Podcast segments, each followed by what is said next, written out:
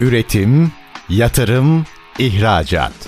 Üreten Türkiye'nin radyosu Endüstri Radyo sizin bulunduğunuz her yerde. Endüstri Radyo'yu arabada, bilgisayarda ve cep telefonunuzdan her yerde dinleyebilirsiniz. Endüstri Radyo.com Çetin Ünsal'ın hazırlayıp sunduğu İşte Bunu Konuşalım programı başlıyor.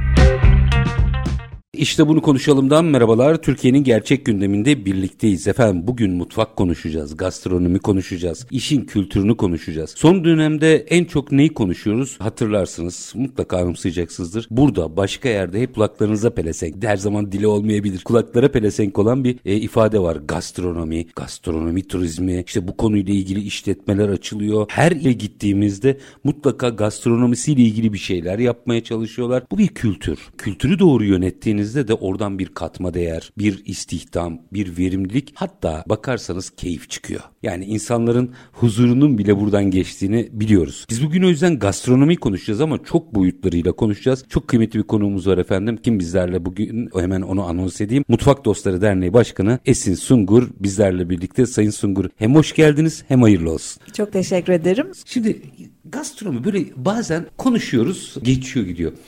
Biraz bunu tanımlamaya ihtiyaç var. Hı hı. Çünkü son dönemde e, hani şimdi kırmadan dökmeden de söyleyeyim. Çok fazla televizyon programlarında, sosyal medyada, evet. basında gastronomi adı altında bir influencerlık oynanıyor. Hı hı. Halbuki çok başka bir alandan bahsediyoruz. Bir kültürden bahsediyoruz. Hı hı. Mutfaktan bahsediyoruz. Hadi bize anlatın biraz ne olur. Önce belki şeyi söylemek lazım. Yani bu mutfak konusunda böyle de başka konularda başka türlü mü? Aslında hepimiz her an neyi yaşıyorsak gastronomide de aynı şeyi yaşıyoruz. Biraz son yıllarda belki son 10 yılda diyebiliriz fazlasıyla popüler oldu bu alan ama biz aramızda hep şey diye konuşuruz. Bu alanda bir şekilde çalışan işte STK veya profesyonelleri. Yani gene de konuşmalar gastronomi üzerinden olsun, polemikler gastronomi üzerinden olsun. Hani güzel şeyler arasındaki konuşmalar hiç değilse diye düşünürüz. Çok hayatımızda bir şey. Yani her şeysiz yaşanır ama sonuçta yemek yemeden yaşayamayız. Kaldı ki biz Anadolu topraklarında çok şanslı bir milletiz hala. Evlerde yemek pişen, işte anneden çocuklara tariflerin hala devam ettiği. Esnaf lokantalarının olduğu. Kesinlikle öyle. Yani kültürümüzde çok çeşitli tek ürün lokantalarımız vardır. İşte sadece kokoreç yapanı, midye tava yapanı, e, midye dolmacısı, şusu busu. E diğer taraftan çok kültürlü bir toplum. İster İstanbul'u böyle ele alın, ister Anadolu'yu yani farklı dinlerden insanların bir arada yaşadığı farklı etnik kökenlerin öyle olduğu için çok çok zengin bir kültür. E popüler olması da bence çok normal. İyisini yapanlar var, kötüsünü yapanlar var ama dediğim gibi e, yani konuştuğumuz konu gastronomi olsun. Bazen şey unutulabiliyor. Çok doğru o söylediğiniz. Yani bu sadece bir restoran demek değil ya da sadece yemek yapmak demek değil. Yani niye gastronomi diyoruz da mutfak demiyoruz? Çünkü onun içinde tarihi bir boyut var, sosyolojik bir boyut var, psikolojik bir boyut var. Yani tıp var. O kadar fazla şeye dokunuyor ki yani bir sofranın etrafında toplanmak dediğinizde e, tarım var, ekonomi var. E, o tarafına gidecek olursak işte şarap üreticisi var vesaire birçok şeyi bir arada ele aldığınızda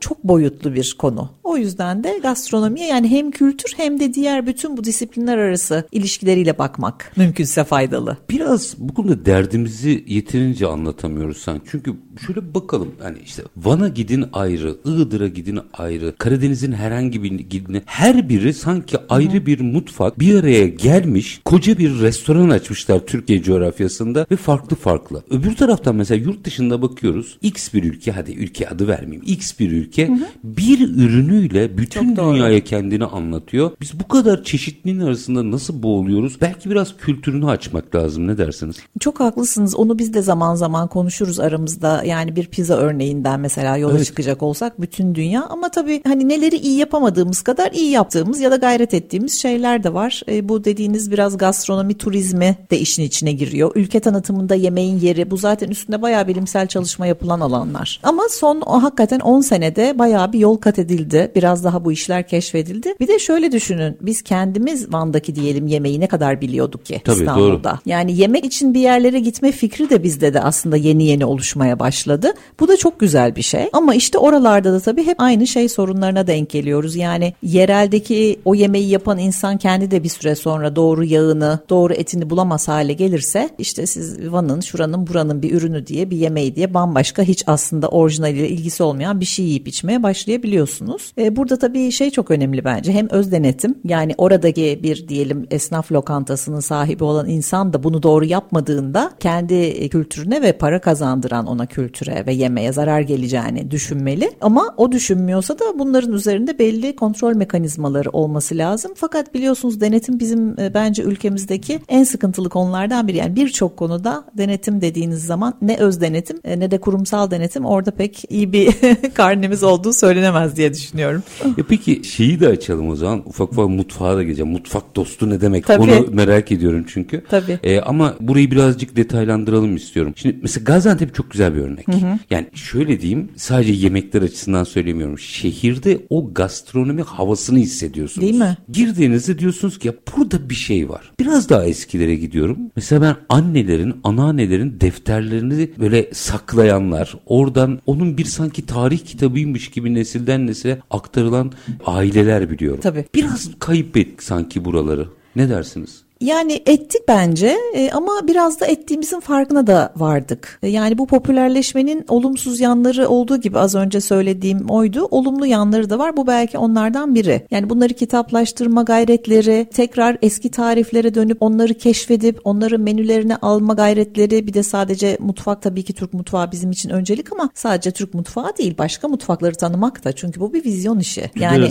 aynen aslında. öyle. E, bunlara açık olacaksınız ki dünyaya başka toplumlara da açık açık olasınız. Yani mutfak onun ilk adımı. Ve kendi mutfağınıza da kendi kültürünüze de size sahip çıkma alanı açan bir şey aslında. E, yani kaybettiğimiz şeyler mutlaka var. Ama tamamen de kaybedilmiş gibi ben düşünmüyorum. Zaten mutfak dostları hani oraya da bağlayacak olursam biraz da e, böyle bir zihniyetle işe başlamış bir dernek. Çok güzel bir tesadüf. 33. yılımızın birinci günündeyiz bugün. Dün doğum günüyüz derneğimizin. Burada Türkiye'nin en eski derneklerinden evet, biri kendi, bu alandaki. kendi alanındaki en eski e, sivil toplum kuruluşu Mutfak Dostları Derneği. Çok tatlı bir yapısı var vardır derneğimizin şu açıdan biz bir meslek kuruluşu ya da bir oda vesaire değiliz. Aslında bu alanda bu alanı seven, bu alanda bulunmak isteyen kimi gerçekten gastronomi alanında profesyonel olan ama kimi de bambaşka mesleklerden insanların oluşturduğu bir dernek. Kuruluş amaçlarından da birkaçı şimdi sizinle konuştuğumuz gibi yani 33 yıl önce bunları görüp başlamış olan e, Türk mutfağının araştırılması, tanıtılması, kaybolmasın bazı değerlerimiz, o gayret, e, sofra adabı, bunların bütün boyutlarıyla kaynaklarıyla sunulması, öğretilmesi, eğitimine destek olunması, bilimsel araştırmalara destek olunması. Yani 33 yıl önceyi düşünün çünkü şimdiki kadar ne gastronomi bölümü Tabii. var, işte ne özel okullar var vesaire. Hevesliler var. Evet aynen öyle ya da işte hakikaten bu değerlerin farkında olan ama kesinlikle şu anda içinde bulunduğumuz kadar zengin bir işte kitaplarıyla, yayınlarıyla, podcastleriyle şimdi çok bambaşka bir Alana e, alan. Ben 20 yıldır yaklaşık derneğin içindeyim. Yani bakıyorum ilk girdiğim günlerden bugünlere çok adımlar atılmış. Ama yeterli mi? Tabii asla yeterli değil. Onda da haklısınız. İnsanları farklı meslek gruplarından mutfak dostu yapan ne?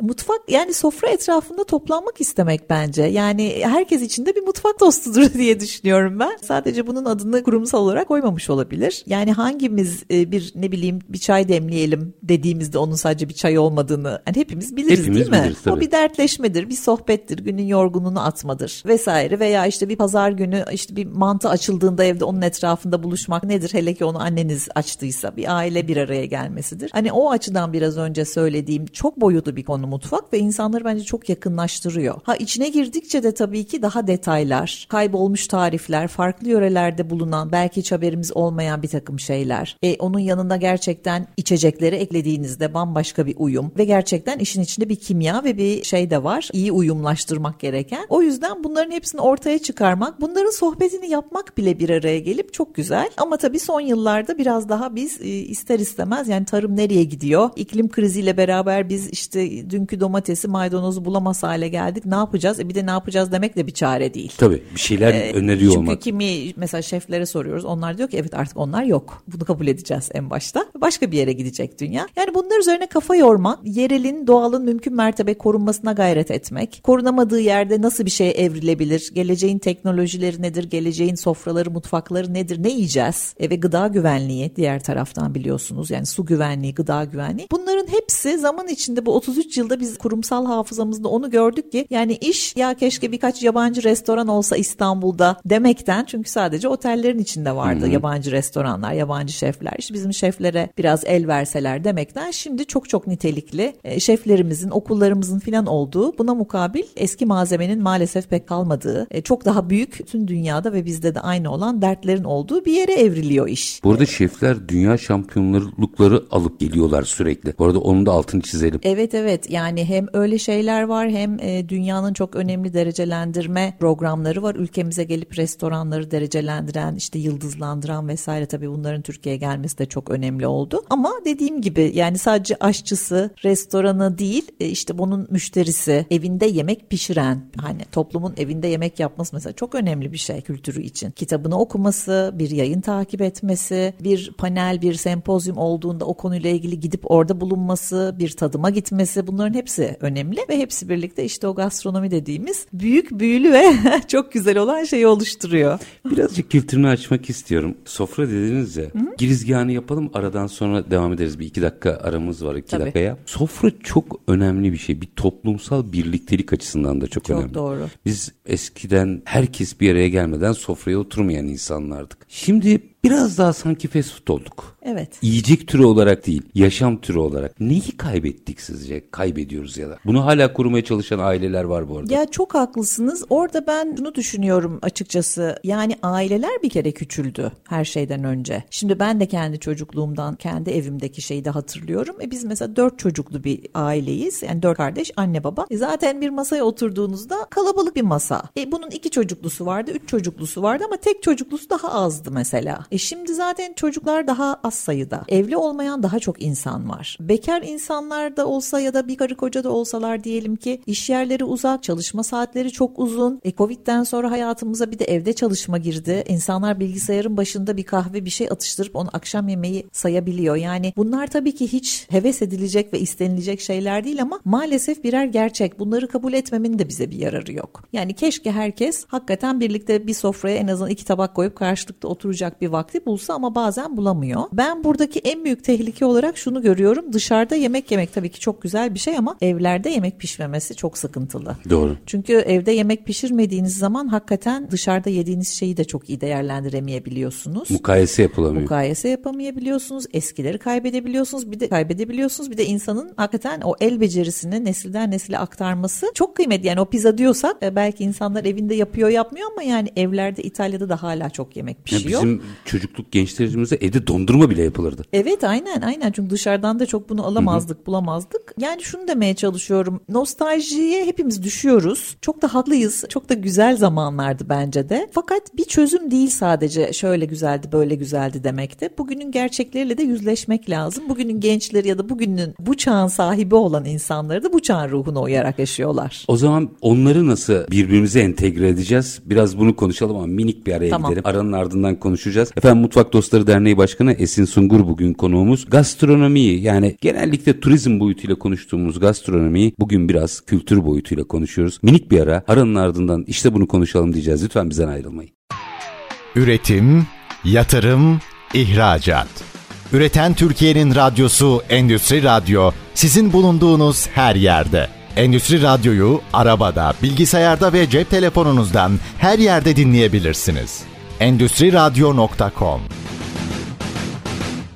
Kısa bir aranın ardından işte bunu konuşalım demeye devam ediyoruz. Konuğumuz Mutfak Dostları Derneği Başkanı Esin Sungur. Sofradan, sofrada kaldık daha doğrusu. Sofra sadece yemeğin yendiği bir yer değil. Orada akşam, gündüz veya neyse hangi saatteyse bireylerin bir araya geldiği, iletişim kurduğu, hı. belki tabii profesyonel anlamda değil ama bir tür psikolojik seansa dönüştüğü, dert paylaşıldığı, tabii. sevinç paylaşıldığı ortamlardı. Şimdi bir tarafta hayatta fast food'la birlikte burada yenilen türü şey kastetmiyorum. Hızlı tüketimi kastediyorum. Evet, evet. Şimdi diyorsunuz çok güzel bir yere demiriyorsunuz. O bu demektense burada bir realite varsa orayı doğru okumak lazım. Peki oraya bu değerleri entegre etmenin yolu yok mu? E, mutlaka vardır. Aslında biraz da oluyor galiba. Yani şöyle mesela son yıllarda bu işte daha çok restoranımız açıldı İstanbul'da ve Anadolu'da da öyle. Yani bu esnaf lokantalarına daha klasik bildiğimiz Türk lokantalarına ek yeni lokanta tipleri, yeni restoranlar, yabancı mutfaklar, daha bistro tarzı. Yani hızlı olabilir ama kaliteli. Çok değişik hakikaten yeme içme biçimleri de oluştu. Tematik yemek yapan, değişik böyle bazen event de diyorlar. Bu tür yemekler yapan, bunları güzel içeceklerle eşleştiren, hikayesini anlatan. İşte pop-up restoran dediğimiz bir yerde belli süreli gidip açıp yapıp işte bir hafta orada kalıp sonra kendi yerine dönmek gibi. Çok değişik değişik böyle modeller var. E, veya işte çok ünlü şefler e, workshoplar verebiliyor. Açık mutfak etkinlikleri yapıyorlar. Mutfaklarını değiştiriyorlar. Biri birinin mutfağına gidiyor, biri birinin mutfağına gidiyor gibi. Bunlara insanlar çok ilgi ve talep gösteriyor. İşte Mutfak Dostları Derneği de buna bir belki örnek olabilir belli ölçüde. Yani üyelerimiz var. Yemekler yapıyoruz, bir araya geliyoruz. Daha bilimsel çalışmalarımız var ama dost yemeği dediğimiz e, spesifik bir konu üzerine odaklandığımız eğitici e, yemekler bunlar. Şimdi neden böyle diye baktığımızda belki sizin bu söylediğinize geliyor. Yani ailelerin çok sofra etrafında eskisi kadar buluşamadığı belki bir düzendeyiz ama insanlar gene de aile veya aynı konuya ilgi gösteren arkadaş toplulukları e, veya orada tanışıp o konuyla ilgili onun etrafında arkadaş olan insanlar gene de yemeğe, sofraya çok ilgi gösteriyor. Hem Sofra bu, galiba cazibesini hiç yitirmedi. Yitirmedi evet onu demek istiyorum. Evde dışarıda evet, ama evet, o sofra aynen, var galiba. Aynen var ee, ve biraz daha sofistike de algılanıyor. Şimdi bakmayın o popülerleşmenin getirdiği öyle bir şey var yani belli şeyleri bilmek artık bir etiket işte nerede ne içilir neyle içilir ne yenir onun yanında ne ikram edilmesi uygun olur. Yani bunları bilmek mesela ben gençlerin de konuşmalarında bunu çok duyuyorum. İşte kurslara gidiyorlar tadım kursları alıyorlar filan. Dediğiniz gibi sofra cazibesini kaybetmiyor. Şu sebeple veya bu sebeple. Ama son derece cazip ve popüler bir konu. Bunu şeyden de anlıyoruz. Yani birçok üniversitede açılan çok sayıdaki gastronomi bölümleri örneğin. Yemek kitaplarında yani eskiden tarif kitapları olurdu. Tarif dergileri olurdu daha çok. Şimdi yemek kültürü üzerine, yemek tarihi üzerine, e, yemeğin nörobilimlerle ilişkileri üzerine o kadar değişik, o kadar kapsamlı kitaplar ve çalışmalar var ki yani başlı başına bütün aslında hayatımızın her alanına dokunan bir alan haline iyice geldi gastronomi. Tabii sofrada. Bir yerde buluşuyor olma duygusu Bence. Hı-hı. Ondan sonrası da paylaşım. Hı-hı. Çok Paylaşan doğru. insanlar konuşur. Konuşan evet, insanlar anlaşır. İyi insanlardır. Onlarda sıkıntı gelmez. Ama bir nokta daha var. Demin sözlerinizin arasında atıfta bulundunuz. Orayı da açmak istiyorum. Adab-ı muaşeret. Hı-hı. Yani görgü kuralları diyelim. Hı-hı. Çok, çok eskimiş gibi olmayalım. Görgü kuralları. Eskiden çok önemliydi. Şimdi kurallar var, görgü var mı bilmiyorum. Hı hı. Onu sizin analizinize bırakacağım. Her evde mesela adab-ı muaşeret kitapları vardı. Hı Resimli mesimli böyle bakılırdı yani. Çocuklar da okumayı bilmeyenler de oradan bakılırdı. Bir şeyi kaybettik ama neyi kaybettik siz bulabildiniz mi? Yani çok böyle parmağımı üzerine koyarak bulabildik diyemeyeceğim ama anlıyorum demek istediğinizi. O tarifleyemedim zaten yani ben de. o biraz galiba adab-ı muaşeret hani biraz şey gibi e, hoş sözler var ya bütün o eski iyi insanlar atları bindiler gittiler meselesi gibi bu biraz. İncelikler yok hayatımızda. Nezaket yok. E, nezaket yok. E, geçenlerde bunu konuşuyorduk. Yani bir örneğin elinizle bir danteli işlemek ya da bir oya yapmak ne demektir? O ne kadar büyük bir kıymettir? Ama bugün ona çok benzeyen fakat plastik içerikli bir şeyi çok üç kuruş bir para verip alabiliyorsunuz. Ki yani bu emek de yok. Yani orada kıymetli olan emek evet, zaten. Evet, Dantelin aynen. kendisi hem, değil. Hem, aynen öyle. Hem emek hem de tabii e, şöyle bir şey de var. Bunlar azaldıkça hayatımızda bir miras haline de geliyor. Bir kültür mirası kaybetmememiz gereken. Yani herhalde içinde yaşadığımız düzenin hepimizi dönüştürdüğü yer. Daha hızlı tüketmek, daha daha verimlilik odaklılık sadece. Ama insanoğlu bir makine değil. Yani sadece verimli olsun ve çok çalışsın diye de yapılmış bir şey de olduğunu ben şahsen düşünmüyorum. Pratikte de öyle olmuyor zaten. Evet yani bazı şeyleri daha geniş zamanlar ayırmamız lazım. Bence adab bu muaşeret de belki burada kayboluyor belli ölçüde. Biraz hızlandıkça ne olacak'a dönüyor galiba. Evet hem öyle hem yani hem ne olacak hem senin ona vakti yok. Yani bir mesela bir e-posta alışverişinde bile yani bir merhaba nasılsınızla başlamak çok zor değil. Ama buna rağmen direkt bilmem kim bey bilmem kim hanım diye girip teşekkürler yerine de TŞK yazdığımız oluyor yani. Benim de yaptığım oluyor zaman zaman şimdi yapmıyorum desem doğru olmaz Hepimiz ama. yapıyoruz. Evet. Ama en azından bir şeyleri unut. Mesela şöyle diyeyim yine evden çıkayım madem burada. Hı hı. Lokantalara, restoranlara gideyim. Şeyden çok rahatsız rahatsızım ben. Bilmiyorum Mutfak Dostları Derneği bunu nasıl tartışıyor. Garson olarak aslında bence onlar şey insan sarrafı. Hı-hı. Herkes biliyor. Davranış biçimlerinden çok rahatsızım ben insanların. Yani garsonların değil. Evet anladım. O insanlara davranış yani bir şeyler değişti. Yani bilmiyorum sofra dediğiniz, mutfak dediğiniz, yemek dediğiniz, kültür dediğiniz şey bir nezaket, bir e, naiflik getirmesi gerekirken bir kabalaşmayı bir ego savaşında beraberinde getirir hale geldi. Çok haklısınız. Bu aslında sizin alanınıza belki daha çok giren bir şey. Yani bu neticede para kazanmakla ve hızlı kazanmakla da gelişti gibi görüyorum ben. Sırf sofrada değil her yerde de böyle ama bu servis insanlarını dile getirmeniz çok güzel oldu. Bizim mesela Mutfak Dostları Derneği'nin belli ritüelleri vardır yemeklerinde. Yemeğin sonunda mutlaka önce mutfak ekibini çünkü onları kimse görmez. Gene garsonları görüyorsunuz bir yemek sırasında ama mutfaktan belki bir tek baş aşçı çıkar onu görürsünüz. Diğer arkada sizin için çalışan bir sürü insan vardır. Bütün mutfak ekibini mutlaka davet ederiz Ve salona. bir orkestra gibi Alkışlarız tabii. Sonra onlardan sonra da servis ekibini, servis ekibinin başındaki şefleriyle beraber salona davet ederiz ve kalpaya alkışlarız. Sonuçta o insanlar size canla başla hizmet ediyor elbette. E burada galiba şöyle de bir şey var. Mesela yurt dışı örneklerini konuştuk ya az önce. Bizde çok olmayan bir şey. Bizde garsonlar genelde hep gençtir. Neden? Yani Fransa'ya gittiğinizde halbuki 50 yaşında, 60 yaşında. O garson olana kadar ne pişmesi lazım orada onun. Değil mi? İtalyan veya Fransız restoranında. Değil mi? Bir ikincisi de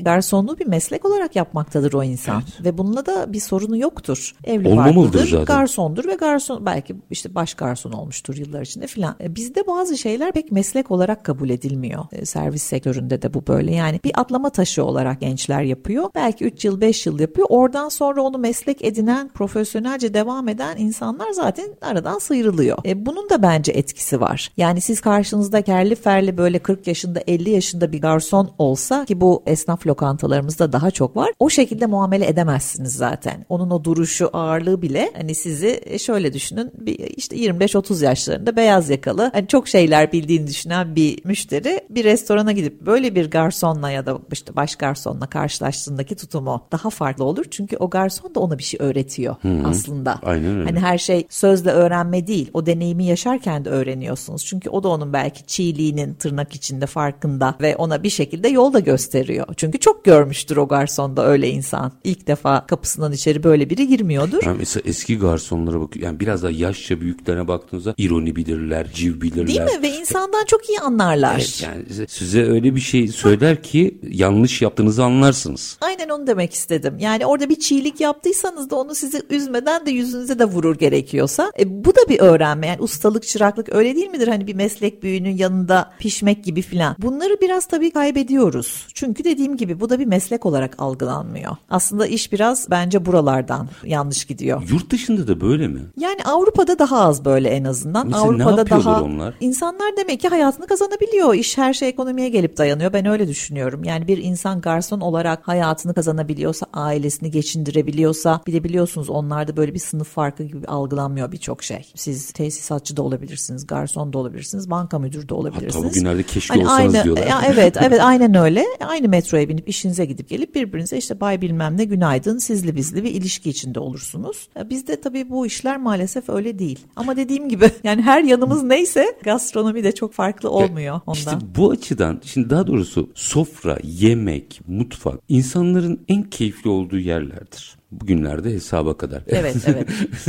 İşin şakası bir tarafı o bir gerçek onu yapacak bir şey yok ama bu kadar herkesin naif olduğu bir yerde bile insanların birbirine kaba davranmasını ben anlayamıyorum tahammül edemiyorum. Yani şöyle düşünün ama bir yandan da evet belki naif bir alan içten bir alan samimiyet gerektiren bir alan ama neticede bir diyelim ki endüstriden bahsediyorsak o da bir sektör orada da bir ekonomi var orada bir alt üst hiyerarşi maliyet vesaire bunların hepsi var. Bunların üstüne işte kültürü giydirdiğiniz zaman sizin dediğiniz dediğiniz o incelikler, zarafet, o adab-ı muaşereti kaybetmediğiniz yer kültürünü de bilerek bunları yapan insanların olduğu yer demek oluyor. O yüzden de aslında biraz daha sadece yani tamam ben de gittim yedim sadece duydum diye gittim ama yani çok enteresan da şeyler var yani. Restoranlara giden insanların da dönüp kendine hakikaten bakması lazım. Ben de onları kastediyorum. Yani su- sushi yedik çiğdi diyen insan duydum ben. Yani Pişirmemişler hiç... hep. Evet çünkü pişmişini de yediği için onu pişmiş bir şey olarak düşünüyor. Yani bir kere belki onu öyle gördüyse öyle algılıyor oluyor ama biraz işte hani izlemek, okumak, birkaç değişik yere gitmek, imkanlar el veriyorsa orijinalinin olduğu yerde yemeye çalışmak veya o konuda bilgili insanların yaptığı yayınları belki takip etmek. Çok da imkan var artık. Yani her yerde kaynak dolu Şimdi- baktığınız zaman. Bunu dinleyenlerin içerisinde şöyle düşünenler olabilir. Ya bu bir yere gitmek de ekonomik külfet. Tabii. Şimdi bunu bozacak bir şey söyleyeceğim. Eskiden pikniğimiz vardı bizim. Tabii. Yani evde bir şeyler hazırlanır yine hep beraber pikniğe gidilir. Tabii. Orada bir temaşaydı o. Tabii. O gün içerisinde. Yani kimse mutlaka mangal yapmazdı. Tabii tabii elbette çok güzel bir sandviç de çok gastronomik bir şeydir. Evet. Yani onu da ne kadar iyi yaptığımız tartışılabilir. Orada işler biraz bozuluyor sanırım. Ya ben 93'tü galiba. Şirketçe gittiğimiz bir piknikte orada inek kesildiğini ve pişirildiğini gördüm yani. Oo. İş çığırından çıkmış vaziyette. O zaman bu incelikleri kaybettiğimizde ürünümüzdeki kalite, markamızın büyümesi, insanların iletişimi asıl buralarda kaybolmuyor mu? Çok kayboluyor bir de sürdürülebilirlik de buralarda kayboluyor aslında öyle değil mi? Yani sonuçta kısa vadeli bir büyüme gayreti herhangi bir konuda olabilir bu. Neticede bu bir balonsa o işte koskocaman bir hayvanı kesmenin bir balondan çok bir farkı yok. Yani bu ne kadar sürdürülebilir bir pikniktir. Ama Bu evinizde bahsettiğim Anadolu değil. İstanbul'un ortasında Belgrad Ormanı'nda yaşanmış bir olay. Yani gerçekten tuhaf. İşte az önce mesela evde yemek yapmak da çok önemli dedik ya. Dışarıda yemek de değil sadece. Evinizde de o sofraları dediğiniz gibi kurabilirsiniz.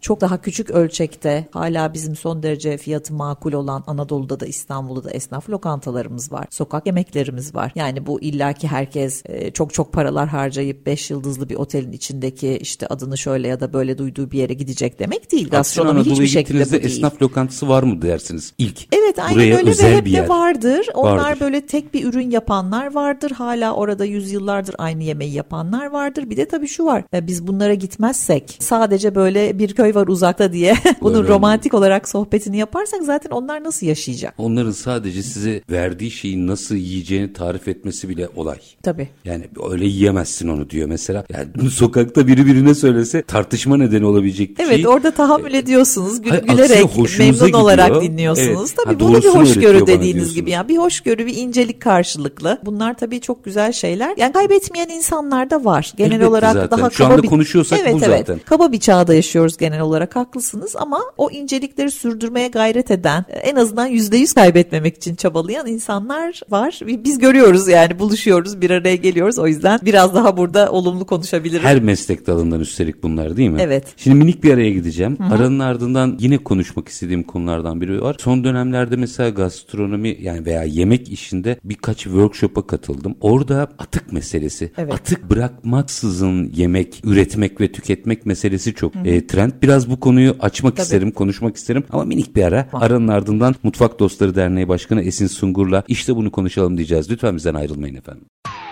Üretim, yatırım, ihracat. Üreten Türkiye'nin radyosu Endüstri Radyo sizin bulunduğunuz her yerde. Endüstri Radyo'yu arabada, bilgisayarda ve cep telefonunuzdan her yerde dinleyebilirsiniz. Endüstri Radyo.com Kısa bir aranın ardından işte bunu konuşalım demeye devam ediyoruz. Mutfak Dostları Derneği Başkanı Esin Sungur'la birlikteyiz. Mutfağı, gastronomiyi aslında bizi, kültürü konuşuyoruz. Yine araya gitmeden önce ifade etmiştim hatırlatayım oradan açın ne olur. Bu birkaç takip ettiğim workshopta yine şefler, master şef dediğim bir reklam değil o bir statüdür. Onu söyleyeyim. E, Bir iki master şef de var başında. Çok hoşuma gitti. Atık meselesi. Atıksız yemekler üretip hatta atıkları değerlendirerek kirliden bahsetmiyorum. Atığı değerlendirerek yeni bir yemek yapmak vesaire gibi eğilimler çok hakim olmaya başladı. Evet, evet. Burayı biraz değerlendirmenizi rica edeceğim. E, bu dediğiniz çok önemli. Hani başta da konuştuk ya biz tarımdan bahsetmeden, iklim krizinden bahsetmeden artık yani mutfaktan da bir yere kadar bahsedebiliyoruz dedik ya. En İşte riskli alanlardan bu. biri. Evet. Çünkü bunu en çok fark edenler aslında iyi şefler. Yani onlar bizden bunu daha önce görüyor. Daha önce 5 yıl önce, 10 yıl önce veya çocukluğunda aldığı, bulduğu bir ürünü bulamıyorsa, dünyada gıda atığının, israfın ne kadar büyük olduğunun farkındaysa, e buna mukabil bazı insanlar da dünyada aç. Bunu da göz ardı edemiyorsunuz. E bir de şimdi sosyal gastronomi denilen bir fenomen de bir alan da var dünyada. Bir kısım insanın da hiç aç olmaması lazım çünkü Tabii. yeterince de gıda var. En son yanılmıyorsam Almanya ile ilgili okumuştum. Üçte biri Almanya'daki gıdanın çöp oluyormuş. Israf yani bu sadece bir ülke düşünün. Şimdi Ki bilinçlilerdir. Evet aynen bütün bu bilinçliliklerine rağmen. Şimdi böyle olunca e, tabii ki biz nasıl biraz daha doğa dostu, doğa dostu demek de tuhaf Çünkü biz de onun bir parçasıyız aslında ama. Doğa uyumlu diyelim. Evet de. yani ne yapabiliriz? Doğa sadece bize hizmet etmek için yok. Yani biz onunla bir akış içinde yaşamak durumundayız aslında ama bunu anlatabilmek de günümüzün kapitalist dünyasında çok zor. Çünkü parasını verdiğim zaman benim ve bana ait ve benim hizmetimde diye her şeye bakıyoruz ama doğa bizim hizmetimizde değil, değil. ve kaynakları da sonsuz değil. Öyle olduğu için tabii işte bu tarımla çok ilişkili bir iş yapan şefler bunun çok farkında. Bu atıksız mutfak çok gerçekten dediğiniz gibi onların arasında da ilgi görüyor. Bir takım bu yabancı uluslararası derecelendirme kuruluşlarının yeşil mutfak ödülleri verdiği şeyler var, programlar var. Bunlar da çok önemli ve çok prestijli. Çok kolay bir şey değil şüphesiz. Tek başına dünyayı da kurtarmayacaktır şüphesiz ama şunu unutmamak lazım. Bu şeflerin çok fazla takipçisi var. Yayınlarını okuyan, Instagram'da paylaştıkları, Twitter'da paylaştıkları bir şeyi takip eden kimisinin milyonlarca takipçisi var ve bu bir farkındalık da yaratıyor diye düşünüyorum ben. Bu önemli. Türkiye'de de var. Pazarlardaki kalan artıları toplayıp bunları dönüştürerek bir şeyler yapmaya çalışan oluşumlar var ve bu sadece atıksızlık meselesi değil tabii. Mesela yerelden alışveriş yapmak, e, lojistiğine çok para vermemek, yani yakından alabilmek mümkünse ki orada bir karbon ayak izi mümkün olduğunca oluşturmayalım. Çok su tüketen şeyleri değil de daha az suyla büyütülebilmiş şeyleri satın almak. Yani aslında iş nereye geliyor? Biz her şeyin tüketicisi olarak sadece gıdanın da değil, çok bilinçli olmak zorundayız. Yani biz her şeyi bilmek zorunda olan tüketiciler olarak yaşıyoruz bu çağda bence. İçeceklerde bakıyorsunuz organik olana yönelme var. Gıdalarda organik olana yönelme var. E orada o zaman başka bir ekonomi ortaya çıkıyor. Evet bir katma değer var. Organiğini yapıyorsanız elbette daha pahalıya satıyorsunuz. Ama onu da herkes alamıyor. Yani gerçekten organik olduğunu varsayarak söylüyorum. E onu da herkes alamıyor. Biraz herkesin alabileceği bir hale getirilebilse belki hem fiyatı düşecek hem yaygınlaşacak ama orada da belki biraz devlet desteklerinin devreye girmesi lazım. Yani iş biraz gene olayları çok boyutla ele almayıp bir yerde bir takım şefler kendince bir şeyle uğraşıyor. Bazı sivil toplum kuruluşları doğayla ilgili bir takım kuruluşlar, çevre kuruluşları bir şeyler yapmaya çalışıyor. Kamu belki bir şeyler kendince yapıyor fakat bu sadece Türkiye'de de değil, dünyada da aslında böyle. En önemli konumuz olan aslında doğanın doğru düzgün korunması konusunda bir bir araya gelemiyoruz. Yani iklim krizi kapıda hatta kapıdan girmiş durumda su krizi keza öyle. E bunun göçlere ve daha nelere nelere sebep olacağını da önümüzdeki 5-10 yıllarda herhalde göreceğiz. Bunların hepsi maalesef ki kapımızda olan konular. Dediğiniz gibi zaten trend nedir? Trend bir şeye bir soruna çözüm buluyorsa bir şey trend olur Tabii. ve kalıcılaşır. O yüzden işte atıksız mutfak, plastiksizlik e, vesaire biz mesela geçen sene bir e, hep seminerlerimiz olur. Daha çok eskiden Türkiye'nin yapı taşları diye bir serimiz vardır. İşte peynirimizi, ekmeğimizi, balımızı, suyumuzu konuşurduk. Onları konuşmaya devam ediyoruz ama bunlara ek olarak şimdi iki günlük bir e, sempozyum serisi başlattık. Gıdanın geleceği diye. Çünkü gıda nereye gidiyor onu bilemiyoruz. Yani o balı konuşacağız da bulursak konuşacağız. Bulursak tadacağız. Tabii, tabii. O yüzden işte su sorununu, iklim krizini, geleneksel balıkçılığın ölüp ölmediğini, efendime söyleyeyim dikey tarımı, kentlerde tarım mümkün müyü oturup konuşuyoruz. Yani hocalarımızı davet ediyoruz. E, tabii bir anda iki günde bir çözüm bulamıyoruz Mutfak Dostları Derneği olarak belki ama en azından bizde de bir farkındalık oluşuyor. Bunları kayıt altına alıyoruz. Kendi YouTube kanalımızda bunları yayınlıyoruz. İnsanlar hiç değilse bir bilgiye ve bilen insanların ağzından anlatılan bir bilgiye ulaşsın. İşte bir taraftan şefler uğraşıyor, bir taraftan biz en azından elimizden geleni yapmaya çalışıyoruz Bu diyelim. çok kıymetli bir konu olduğunu düşünüyorum. Mesela içlerinde hepsi kıymetli ama dikey tarım hı hı. çok konuşmamız gereken noktalardan biri. Bir de yerelleşme. Zaten dünyadaki ekonomik rekabet de kentlerin üzerine gidiyor. Çok normal ülkelerden çıkıyor ama mesela birçok enerji konuşuyorsunuz yerelde üretilen enerji. Hı hı. Gıda konuşuyorsunuz mümkün mertebe yerelde üretilen Tabii. gıda gibi kompozisyonlar ortaya çıkıyor. Bunu gerçekten mutfak üzerinden anlatmak çok daha rahat sonuç verebilir mi? Yani anlatmak sonuç veriyor ama e, bir çözümü ve bir kolay yolu var mı derseniz benim gördüğüm şu ana kadar yok. Şunu demeye çalışıyorum. Mesela biz şeyi hep konuşuyoruz. Yani kent kendini besleyebilir mi belli bir ölçüde? Onu kastettiniz sanırım. Evet, Yerelde üretim o. değil mi derken? Yani biz İstanbul'da yaşadığımız için ve burası çok büyük bir şehir olduğu için en çok burayı düşünüyoruz. Belki Anadolu'da görece daha küçük bir şehirde zaten bu daha kolay olabilir belli bir oranda. Bir de şeyi de düşünüyoruz yani burası sonuçta baktığınızda belli afet riskleri taşıyan bir yer. Kendi kendi belli ölçüde besleyebilse aslında bu iyi bir şey. Ve tabii şuna e, hep geliyoruz. Bu işin profesyonelleriyle de araştıran bilim insanlarıyla da konuştuğumuzda yani bu kadar büyük büyük nüfuslu şehirlerin kendini beslemesi tarihte hiçbir zaman olmamış. Ne Paris kendini beslemiş ne işte başkent Osmanlı başkentiyken İstanbul ama bugüne göre görece biraz daha bir şeyler içinde vardı. Onu biliyoruz yani bostanları olan en azından işte meyvelikleri olan. bostanlar vardı Aynen öyle. şehrin içinde. Epey de vardı Epey yani de vardı. İstanbul'da. Bizim çocukluğumuzdan önceye giderseniz de daha da çok vardı. Yani marul falan gidip şeyden alınmazdı. Bayağı bostandan evet, alınırdı. insanların biraz daha kendi bahçelerinin olduğu işte Arnavutköy dediğimiz o çok büyük koca bir ilçe tabii veyahut Sarıyer buralarda ciddi tarım alanlarının olduğu bir şehir. Dediğim gibi kendini hiçbir zaman tam olarak beslemiyor ama en azından biraz daha bugüne göre iyi durumda tabii E, ki. Şu anda da iki alternatifimiz var aslında. Biri Silivri, diğeri Şile. Mesela Şile son yıllarda her seferinde belediye başkanı değişiyor. Bu politikalarını hiç değiştirmiyorlar. Çok seviyorum o yüzden onları. Diyorlar ki bize fırsat verin biz İstanbul'u doyururuz. Bu sese kulak verdiğimizde aslında işin birçok en azından İstanbul için rengi değişebilir. Biraz galiba bu noktalarda söylemi olanlara daha fazla kulak vermek lazım. Bence de vermek lazım. Onun şimdi gastronomi olarak lezzet boyutunda da bizim için faydası var. Şimdi bu daha belki kent yönetiminin e, üstünde durması gereken bir konu ama biz de bir gastronomi derneği olarak mesela şeye memnun oluruz. Yani ben Antalya'dan gelmiş veya çok uzak saatlerce kamyonda güneşin altında hırpalana hırpalana gelmiş bir şey yiyeceğime bir sebzeyi meyveyi mümkün olabiliyorsa tabii Şile'den o gelse de yesem daha az hırpalanmıştır. Ne güzel benim yöremde çevremde olan bir şeydir. Buna memnun olurum. Enflasyonla mücadele açısından da O doğru. açı, yani o kadar çok boyutlu faydaları olabilir ki bunları oturup o yüzden farklı alanlarda, farklı disiplinlerde bilgi sahibi olan insanların bir araya gelip konuşması lazım. Hani belki bir sofra etrafında oturup konuşsalar iyi olur diye Çok düşünüyorum. güzel. İşte yine oraya bağladık.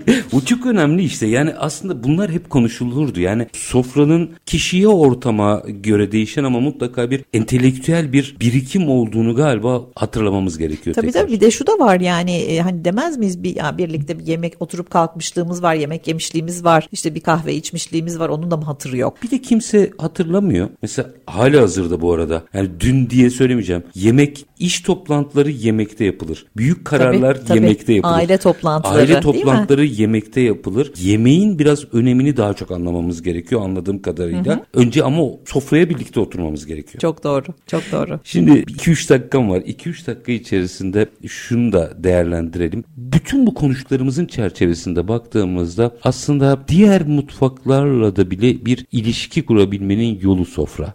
Yani eskiden herkes kendi mutfağını savunurdu. İyi bir şeydir bu kötü bir şey Tabii, değil. tabii. Örneğin ben Yunanlarla baklava kavgası yapmayı anlamsız buluyorum. Niye biz bir Ege destinasyonu çıkaramıyoruz ki? Ege mutfağı yapsak, herkese buranın güzelliklerini anlatsak, herkese Ege yemekleriyle sofraya oturtsak. Bakın ne kadar uç boyu hepinizin hayal gücüne bırakıyorum. Sorunların nasıl çözülebileceğini. Biz gerçekten sofrayı tekrar oturup konuşmamız gerekmiyor mu? Kesinlikle gerekiyor bence. Bu şeyle ilgili söylediğiniz Yunanistan'la aslında yani halkın arasında öyle. Aynıyız zaten. Yani bizim İzmir'de oturan, yaşayan birçok yakınımız, eşimiz, dostumuz zaten akrabayız diye düşünüyorlar. Yediğimiz, içtiğimiz, Ha evet aramızda bir tane su var. Aynı coğrafyanın insanlarıyız. Yani bu e, daha başka bir düzlemde bunlar sorun haline geliyor. Yoksa bunlar sorun değil. Bir adaya gittiğinizde sizi o insanlar karşılıyor. Türkçe kırık dökük iki laf söylüyor. İşte teyzemin oğlu İstanbulluydu diyor vesaire. Yani zaten bu böyle. Bunu hepimiz biliyoruz. Burada bir sorun yok bence. Ama ortak değer sofra. Yani lezzet daha Evet doğrusu. evet evet aynı yemek tarifleriniz var onu konuşuyorsunuz çok doğru yani sofra bunların hepsine giden bir yol. Enteresan olan da şu hem bir ulus kimliği oluşturmakta çok önemli çünkü belli yemekler işte mesela bizim diye düşündüğümüz şeyler var ama buna mukabil başka bir topluma açık olma onlarla iletişim kurma sıcak bir samimi ortamda bir araya gelmek için de o yemek çok kıymetli. Yani hem bize ait hem de bütün dünyaya da ait olma potansiyeli var aslında. O yüzden bence de çok çok kıymetli. E, Çok da diplomasi açısından da e, o yumuşak güç dedikleri bir şey. Çok e, barış yeridir. Yani Barış turizm, dili. gıda, gastronomi zaten barış dilidir. Süren bitti ama son olarak Mutfak Dostları Derneği'nin önümüzdeki süreçte temaları ne olacak onu da merak ettim. Bir iki cümle onu da tabii alayım tabii öyle seve kapatalım. seve. Bizim bahsettiğim gibi kısaca hem seminerlerimiz, sempozyumlarımız bunlar hep vardır. Mesela Mart ayında bir su gününe yakın bir zamanda bir su konuşmak istiyoruz. Çok gastronomik bir konu esasında. Aynı zamanda da çok azalan ve sıkıntılı bir kaynak. Biraz onu konuşacağız. Dost yemekleri dediğimiz bu tematik yemeklerimiz sürecek. Çok yakında bir tane iki nehir arasından diye bir yemeğimiz var. Dicle ile Fırat'ın arasındaki bölgenin e, biraz da unutulmuş mezelerini ve lezzetlerini konuşacağımız bir yemek olacak bu. Gezilerimiz olur hep. Şimdi tam kesinleşmemiş olmakla birlikte bir Afyonkarahisar'a e, gitmek istediğimiz bir gezimiz var. Çünkü orası da belki biliyorsunuzdur çok o konuya girmedik ama UNESCO'nun